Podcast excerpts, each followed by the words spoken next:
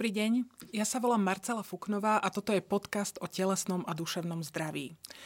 Dnes sa budeme rozprávať o ochorení, ktoré trápi mnohých Slovákov, o diabete druhého typu. Nielenže sa dá povedať, že toto ochorenie je epidémiou nášho storočia, ale na Slovensku takmer nie je rodina, v ktorej by sa takýto diabetik nevyskytoval. A preto sme dnes pozvali do štúdia e, pána docenta Emila Martinku, ktorý je primárom Národného diabetologického centra Národného endokrinologického ústavu v Ľubochni a zároveň je prezidentom Slovenskej diabetologickej asociácie. Dobrý deň, pán docent. Dobrý deň prajem všetkým, ktorí nás pozerajú.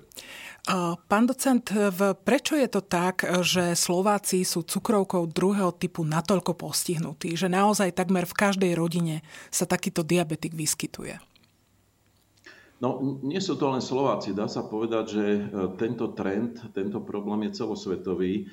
E, ak by sme zobrali štatistiky e, zo sveta, tak toto ochorenie veľmi výrazne narastá, čo sa týka počtu. Dá sa povedať, že je to jedno z najčastejších chronických ochorení.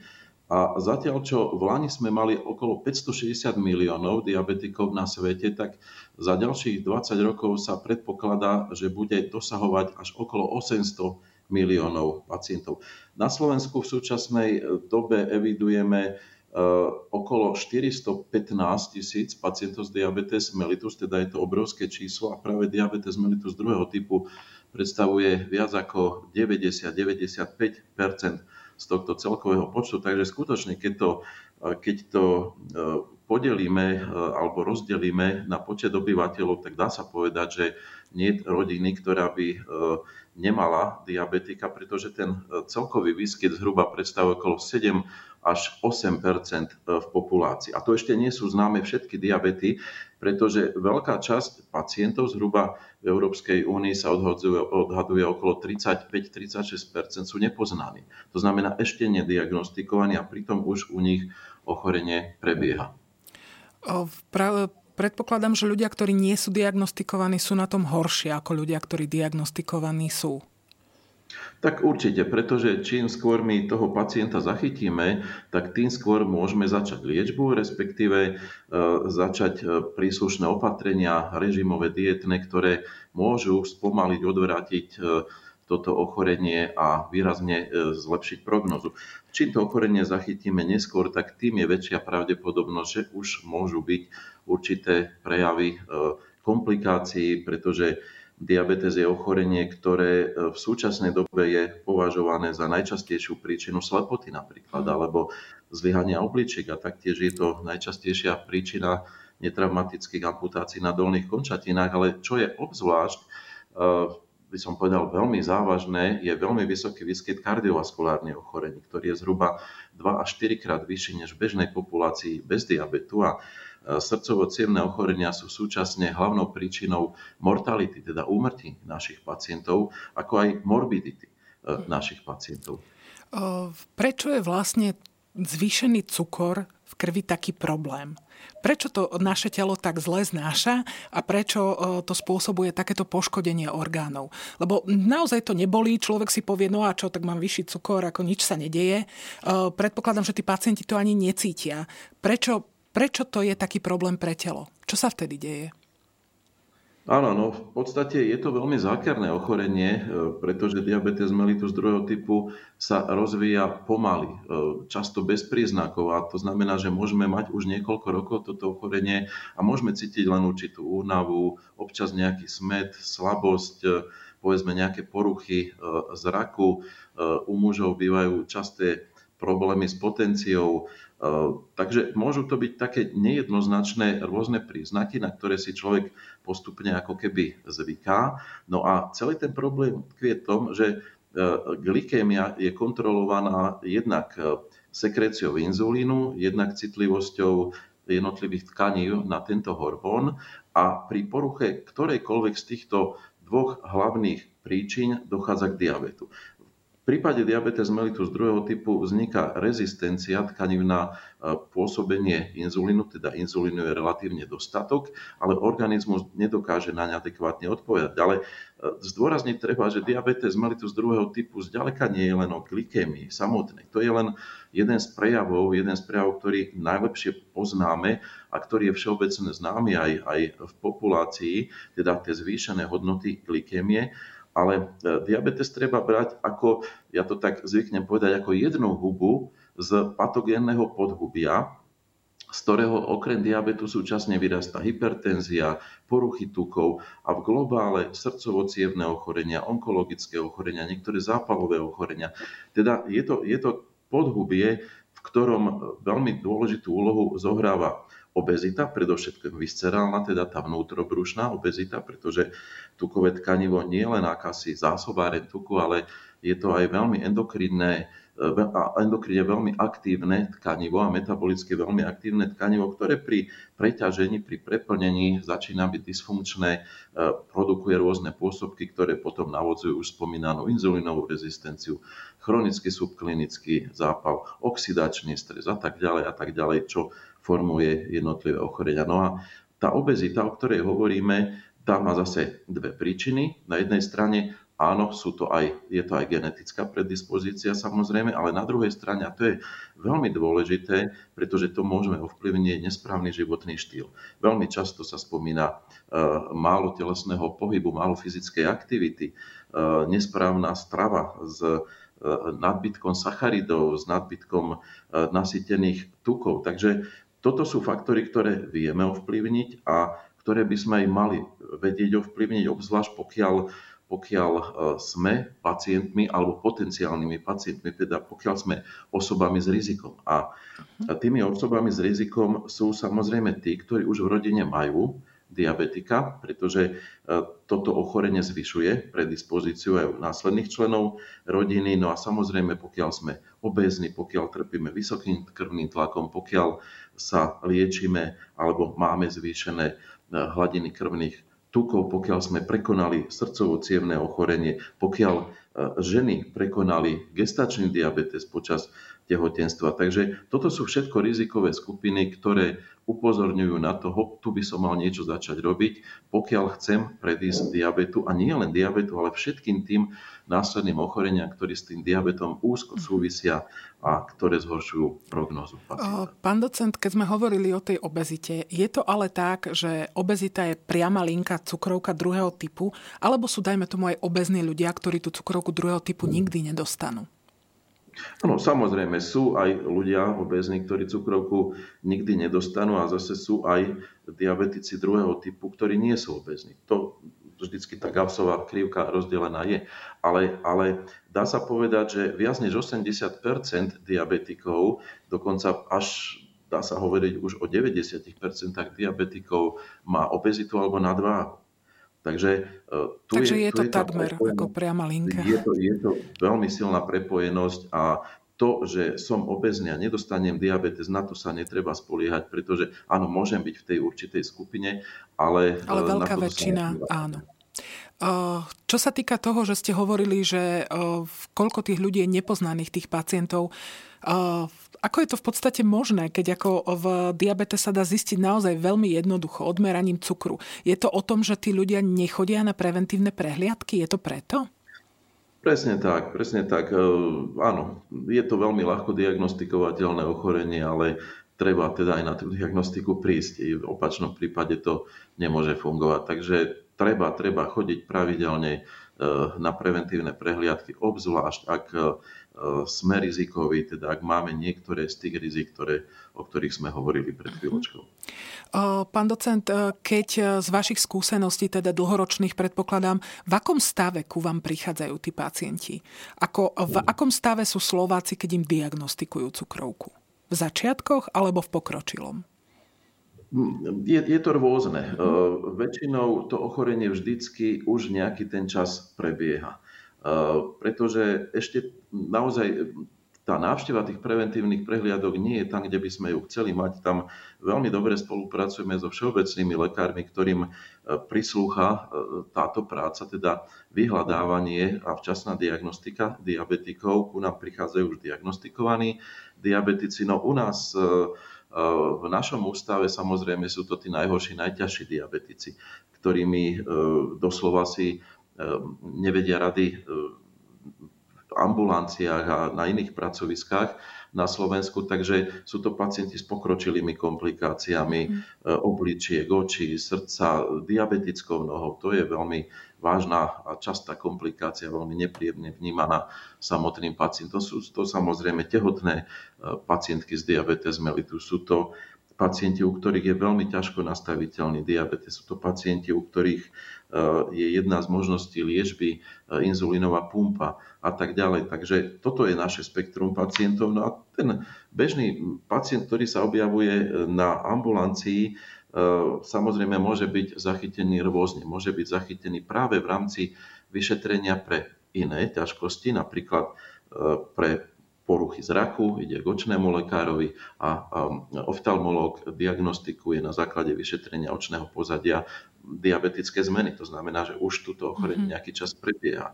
To isté kardiolog. Mnohokrát pacienti navštívia kardiologickú ambulanciu a pri bližšom rozhore, rozbore ťažkosti a výsledkov laboratórnych kardiolog e, zistí, že vlastne e, má pred sebou diabetika. To isté nefrológ prípadne iné, iné odbory, ktoré e, súvisia s diabetom v tom, že, že sa starajú práve o tie ochorenia, ktoré súvisia s komplikáciami. Pán docent, dá sa aj povedať, že e, v akom veku je typický diabetik? Či to je muž alebo žena? Ako to je? Ktoré vekové kategórie to postihuje najčastejšie? A skôr mužov alebo ženy? Je to, je to skôr žena e, a je to po 50 tak mhm. okolo 55 je najčastejší výskyt e, diabetu. E, ten priemerný vek diabetikov je okolo tých 65-68 rokov, aspoň, aspoň teda na Slovensku, čo máme určité štatistiky. Pravidelne je to obézny pacient a veľmi často je to pacient, ktorý už predtým mal známy vysoký krvný tlak alebo e, vysoké hladiny krvných tukov. Čiže to Takže súvisí. To, Mm-hmm. Áno, toto je taká hlavná charakteristika. Takto by sa dal charakterizovať najčastejší pacient z diabetes mellitus. Keď takéhoto človeka diagnostikuje lekár, že už sa to teda stane, e, v zrejme takýto človek musí zmeniť celý svoj životný štýl, ak teda sa chce udržať v čo najlepšom stave dlhodobo. E, v podľa čoho sa lekár rozhoduje, ak sa to dá tak povedať, že ktorý pacient, dajme tomu, mu stačia lieky, u ktorého je, dajme tomu, potrebný už ten inzulín. A v akým spôsobom sa vlastne snaží manažovať toho pacienta, aby naozaj ten životný štýl zmenil, lebo ono to určite nie je jednoduché. Áno, tak samozrejme závisí to aj od e, samotných hladín glykémii a od e, nálezu e, komplikácií, ktoré ten pacient už môže mať. Ehm, nemusia to byť dokonca na začiatku ani lieky. Mnohokrát môže staviť, stačiť úprava životného štýlu. Mhm. To znamená, že zásadným e, spôsobom prepracuje svoje stravovacie návyky, pridá fyzickú aktivitu, pravidelný pohyb a toto, tieto dve opatrenia môžu doslova e, oddialiť e, a spomaliť to ochorenie veľmi výrazne. Ehm, veľmi dobre sa napríklad uplatňuje tzv. plant-based diet, teda strava založená na eh, zdrojoch potravy z rastlín. Rastlina, uh-huh. vegánska, vegetariánska potrava, ktorá má enormný efekt práve eh, nielen na kontrolu diabetu, ale aj na kontrolu, na kontrolu telesnej hmotnosti, krvného tlaku, tukov. Takže to sú veľmi efektívne, mnohokrát podceňované spôsoby liečby diabetikov. No a samozrejme pravidelná fyzická aktivita. Aspoň každý druhý deň po tú po tých 45 až 60 minút strednej intenzívnej aktivity. Toto by mohlo postačovať, ale ideálne je, keď je ten pohyb každý deň. Takže toto jednoznačne odporúčame, pretože e, sval je veľmi dôležitý ďalší metabolický orgán, ktorý glukózu spracúváva, hlavne v tom postprandiálnom období, teda v tom stave po jedle. A pokiaľ organizmus nie je fyzicky aktívny, no tak prichádza práve o tento, o tento mechanizmus odburávania cukru a preto ho je veľmi dôležité aktivovať. No a Samozrejme, e, čo sa týka tých dietných návykov, tuto ešte sme na Slovensku, ale nie len na Slovensku, samozrejme v celej Európe, stále náchylní na, na fast foodové e, potraviny, teda s vysokým obsahom e, jednoduchých cukrov a e, nasytených masných kyselín, preto všetkým sú to údeniny, sú to salámy, slanina, mliečne tuky, tučné syry, proste vnútornosti a množstvo, množstvo ďalších iných potravín by sa dalo samozrejme definovať a samozrejme sladené nápoje. Cukrom sladené nápoje, prípadne fruktózovým sirupom sladené nápoje, to sú všetko veľmi, veľmi nevhodné potraviny, ktoré vplývajú negatívne na zdravie. Môžem sa vás opýtať, keď ste teda spomínali tú dietu založenú teda na tom narastlin, stravovaní na týchto, na týchto jedlách, vy ste sa s tým stretli v praxi? Poznáte pacientov, ktorí sa takto stravujú a ten ich stav sa upravil naozaj výrazne? Áno, áno, dokonca, e, dokonca poskytujeme takúto stravu uh-huh. aj na našom ústave. E, je to tzv. NFI dieta, ktorá, e, ktorá je vyslovene len z rastlinných zdrojov, teda nie sú tam žiadne živočíšne doplnky, je to vegánska dieta ktorú v podstate ten pacient u nás má možnosť odskúšať si, že mhm. či toto by mohla byť cesta, pretože nie každý to zvládne. To treba Jasne. dopredu povedať, že nie, nie každý dokáže potom pri najmenšom 3-4 mesiace sa stravovať len takouto stravou a jednoducho, jednoducho uh, radšej to vráti späť k tej nesprávnej strave, pretože je to hlboko zakorenené povedzme v jeho mozgu, v jeho, v jeho hlave. Mm-hmm. Takže áno, Máme pacientov, ktorí e, schudli, ktorí zredukovali telesnú hmotnosť aj viac než zo 40 kg a u ktorých dokonca sme mohli e, zredukovať na minimum dávky inzulínu, mhm. pokiaľ boli liečení inzulínom, alebo dokonca e, vysadiť niektoré antidiabetika, lieky na krvný tlak či, či tuky. Samozrejme, toto všetko musí byť pod dohľadom lekára, ne, nemôže to byť živelné, nebodaj ponechané na pacienta, takže ten, ten efekt je tam naozaj veľmi, veľmi výrazný a e, mnohokrát e, e, až prekvapivo výrazný. Uh-huh. Dokážu napríklad pacienti dodržať to, lebo človek si povie, že diabetik nesmie sladkosti, nesmie zákusky, nesmie čokoládu a tak ďalej. Ale asi nie je to vždy úplne jednoduché pre tých ľudí. V, je to naozaj tak, že diabetik nesmie, nesmie sladké? No nemal by. Mm-hmm. Úplne nesmie sa nedá povedať, pretože tu ide hlavne o celkový e, príjem, celodenný príjem sacharidov, ktorý závisí, ako si ho podelíme. Tie sacharidy sa nachádzajú bežne hlavne v prílohách, to znamená ryža, cestoviny, zemiaky a podobne. No a pokiaľ my uberieme napríklad za ryže, jednu sacharidovú jednotku, 10 gramov sacharidov, tak ju môžeme, povedzme, prijať aj vo forme sladkosti, ale to vo všeobecnosti neodporúčame, pretože tá sladkosť nemá žiadnu výživnú hodnotu. Je to v podstate len zdroj e, samotného cukru a energie a nič iné tomu pacientovi nepridáva. Pokiaľ, pokiaľ má chuť na niečo sladké, tak radšej nech preferuje ovocie. E, ešte povedzme, ešte povedzme vysokopercentnú čokoládu, urč, e, kúsok, no ale vo všeobecnosti neodporúčame sladkosti ani, ani umelé sladidlá, pretože tie rovnako prispievajú k obezite a e, radšej preferujeme prirodzene sladké potraviny, ktorými je predovšetkým ovocie. Pokiaľ už Prečo teda- umelé teda... sladidla prispievajú k obezite? No, svojím spôsobom tiež navodzujú chronický subklinický zápal a potom všetky tie procesy, o ktorých sme hovorili Jasne. na začiatku. Takže e, nestojí to zrejme pre ten sladký pocit e, chuti, čo to, čo to potom následne v organizme narobí. Uh-huh. Uh, ľudia diabetici, ktorí sa liečia dlhodobo, sa niektorí tak ako keby nastavujú, že tak teraz musím ubrať, lebo idem k lekárovi, on mi bude ten cukor merať a potrebujem ho mať dobrý, tak ako keby v úvodzovkách držia tú dietu niekoľko dní predtým, ale predpokladám, že teda oklamu sami seba, ale vy ako diabetológovia viete zistiť, či ten človek dlhodobo naozaj dodržiaval tie zásady stravovania? Áno, sú, sú totiž krátkodobé parametre, sú dlhodobé parametre kompenzácie. tie dlhodobé parametre, ktoré nám hovoria zhruba situáciu za posledné 2 až 3 mesiace, je tzv. glikovaný hemoglobín. A pokiaľ je tam nepomer medzi glikovaným hemoglobínom, to veľmi často vidíme aj u nás v ústave, že sú ku nám odoslaní pacienti s enormne vysokým glikovaným hemoglobínom, povedzme 13-14 uh-huh. A koľko by mal byť? Do tých 7 je optimálna uh-huh. glykemická kompenzácia, do 7% Takže tých 14 je naozaj extrémne vysoké a tomu, tomu zodpovedajú glykemie okolo 18, 20, 22, mm-hmm. teda veľmi vysoké, veľmi vysoké glykemie. Zase ten želaný rozsah je niekde v tom rozhraní medzi 4 až 10. Tuto, keď sa ten pacient pohybuje, tak je fajn, tak, tak by uh, mal, nemal tá, nemala tá prognóza byť uh, výrazne zhoršená, aj keď teda optimálne hodnoty tiež to nikdy nie sú.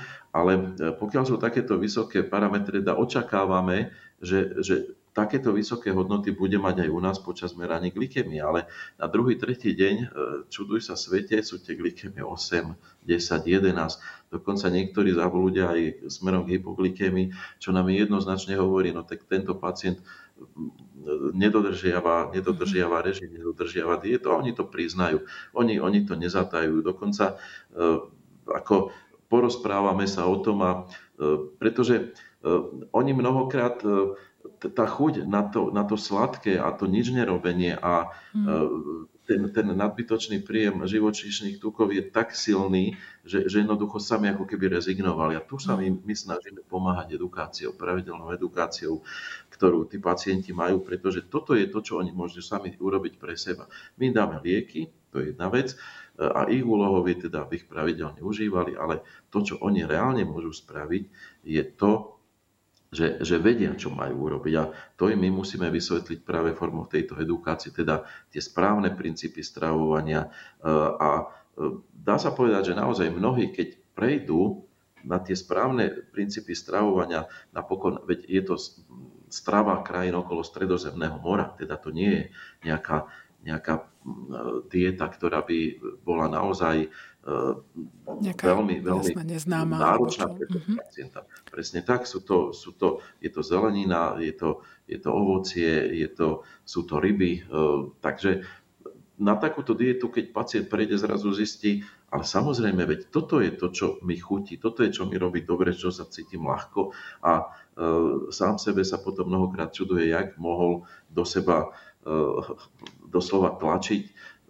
údeniny a, a sladké nápoje a všetko toto nezdravé, čo, čo, čo rozbieha všetky tie, tie negatívne procesy v organizme, z ktorých potom nielenže zhoršuje priebeh cukrovky a jej kompenzovateľnosť, ale, ale vôbec všetky tie, tie civilizačné ochorenia, srdcovú cievne a mnohé ďalšie. Takže e, tu naozaj je veľmi efektívne e, naučiť sa a, a, a nasledovať a dodržiavať e, tie zásady životného štýlu, správneho životného štýlu. Pán docen, súvisí vznik cukrovky aj so stresom? Je to tak, že pacienti, ktorí e, ju dostali, boli v tom čase, dajme tomu, v nejakom stresovom období, alebo vplýva vôbec stres na vznik tohto ochorenia? Jednoznačne áno, určite áno. E, stresová reakcia je napokon reakcia, ktorá, ktorej úlohou je aj mobilizovať e, zásoby energie a tými sú predovšetkým cukor pre určitý výkon, ktorý sa za tým e, stresom e, skrýva. Samozrejme sú rôzne typy stresu. Niektoré, niektorý stres je z úzkosti, niektorý práve z, z určitého výkonu a podobne, takže túto sú určité rozdiely, ale ten stres jednoznačne. Áno, dvíha glykemiu, môže, môže tú glykemiu veľmi vysoko zdvihnúť a pokiaľ je opakovaný, tak u predisponovaného človeka, predisponovanej osoby môže spustiť aj diabetes. Áno. Keď títo ľudia im zistia toto ochorenie, tak asi naozaj väčšina vidí pred sebou tie, tie následky, ktoré to môže mať a tie teda rozvinuté komplikácie, ktoré sú naozaj strašidelné. Ale v, môže sa ten človek udržať, dajme tomu, aj dlhé roky bez toho, aby sa mu tieto komplikácie vyvinuli, aby vznikli?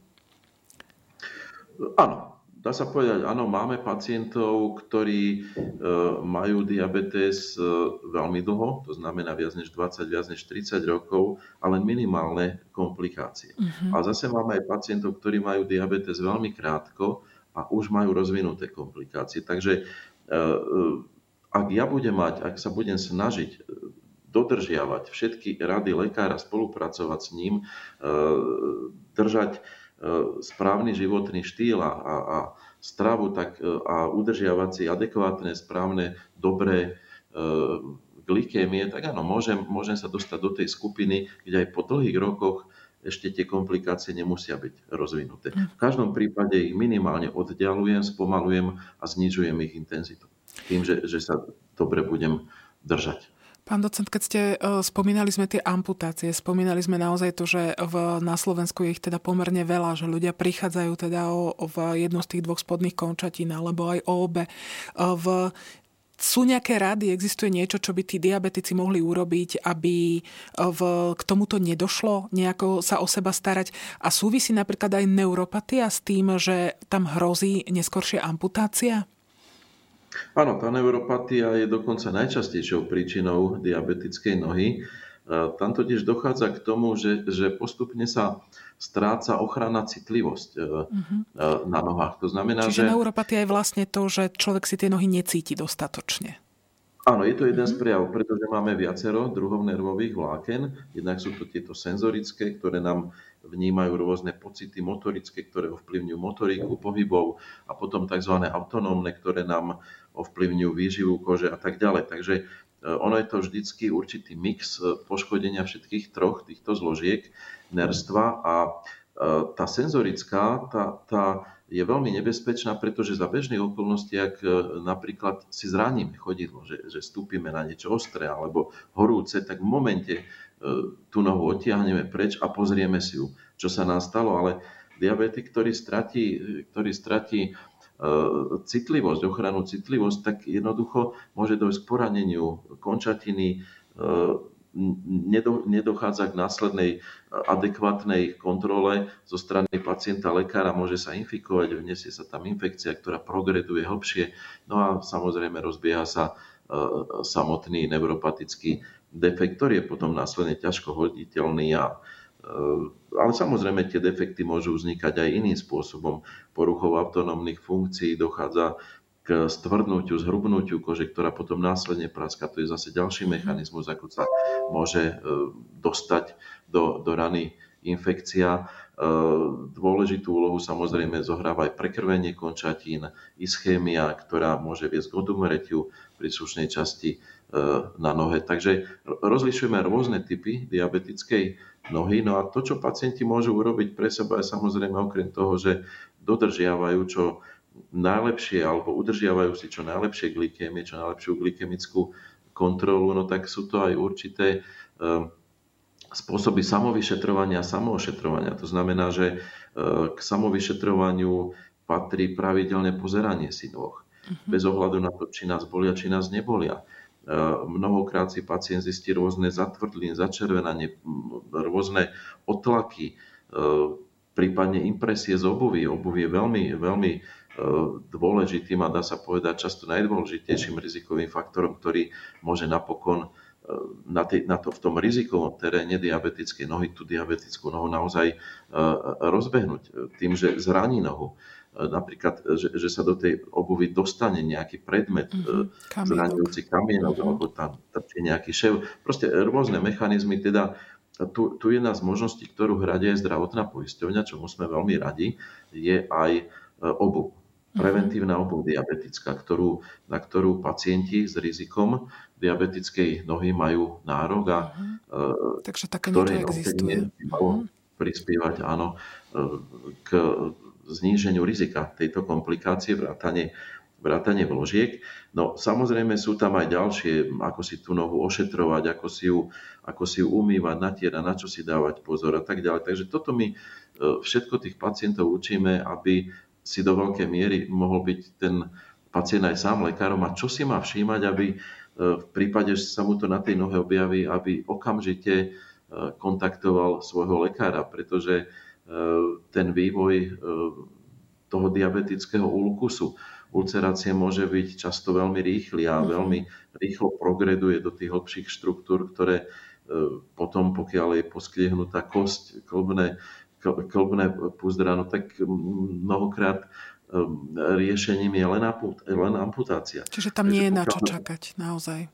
Nie je na čo čakať, pretože skôr, čím skôr my ho podchytíme a začneme liečiť, tým, tým viac znižujeme riziko takýchto dôsledkov. Pán docent, skúsme si ešte možno na záver povedať, e, že keď teda sme hovorili, že takmer v každej rodine je nejaký diabetik, e, čo táto rodina môže pre toho svojho člena urobiť? Čo môžeme urobiť pre človeka, ktorý má diabetes, s ktorým žijeme v jednej domácnosti? Veľmi dobrá otázka e, na záver, pretože vlastne je to to isté, čo môžeme urobiť sami pre seba. Čo tým chcem povedať? Ako, e, zrejme nie je úplne e, mysliteľné v rodine, že máme diabetika a on, on sa stravuje a má životný štýl jedným spôsobom a všetci ostatní robia niečo iné. To znamená, že neviem, nedelný obed, všetci tam majú pečenú kačicu a naliatú kolu v pohári a on má zeleninu a čistú vodu. Toto, toto asi by nefungovalo v tej rodine. Je dôležité, aby tá rodina ako celok prešla na určitý životný štýl, e, pravidelné prechádzky, športovanie, e, tie, tie jedlá, ktoré by mali byť zdravé. Pretože e, ak ja mám v rodine diabetika, tak sám mám zvýšené riziko mm-hmm. diabetu a táto zmena životného štýlu mi veľmi prospeje aj mne samotnému. Takže tu je dôležité, aby celá tá rodina žila zdravým životným štýlom. To je, to je najviac, čo môžem pre toho diabetika urobiť. Samozrejme, potom, potom je druhá otázka, ak je to už pacient v pokročilými štádiami, povedzme po amputácii dolných končatín, ktorý má poruchy zraku, tak ako mu s liežbou pomôcť, ako ho ošetrovať. Uh-huh. To, to už je ale iné spektrum iné, otázok, ktoré učíme tých konkrétnych príbuzných, ktorí takéhoto pacienta doma na starosti majú. Ale treba teda povedať, že keď sa budeme v rámci rodín starať jeden od druhého a o seba a budeme žiť takýmto zdravým životným štýlom, tak je toto najviac, čo v podstate uh, môžeme urobiť, aby sme naozaj diabetu druhého typu predišli a aby sme sa nezaradili medzi, medzi, medzi diabetikov. Presne tak, presne tak. To, to, je, to je veľmi pekný odkaz. Pán docen, ja vám veľmi pekne ďakujem e, za všetky zaujímavé informácie, ktoré ste nám dnes povedali a želám nám všetkým, aby sme boli zdraví. Ďakujem pekne za pozvanie a rovnako všetkým pekné a pevné zdravie. Ďakujem pekne, majte sa, dovidenia. Dovidenia.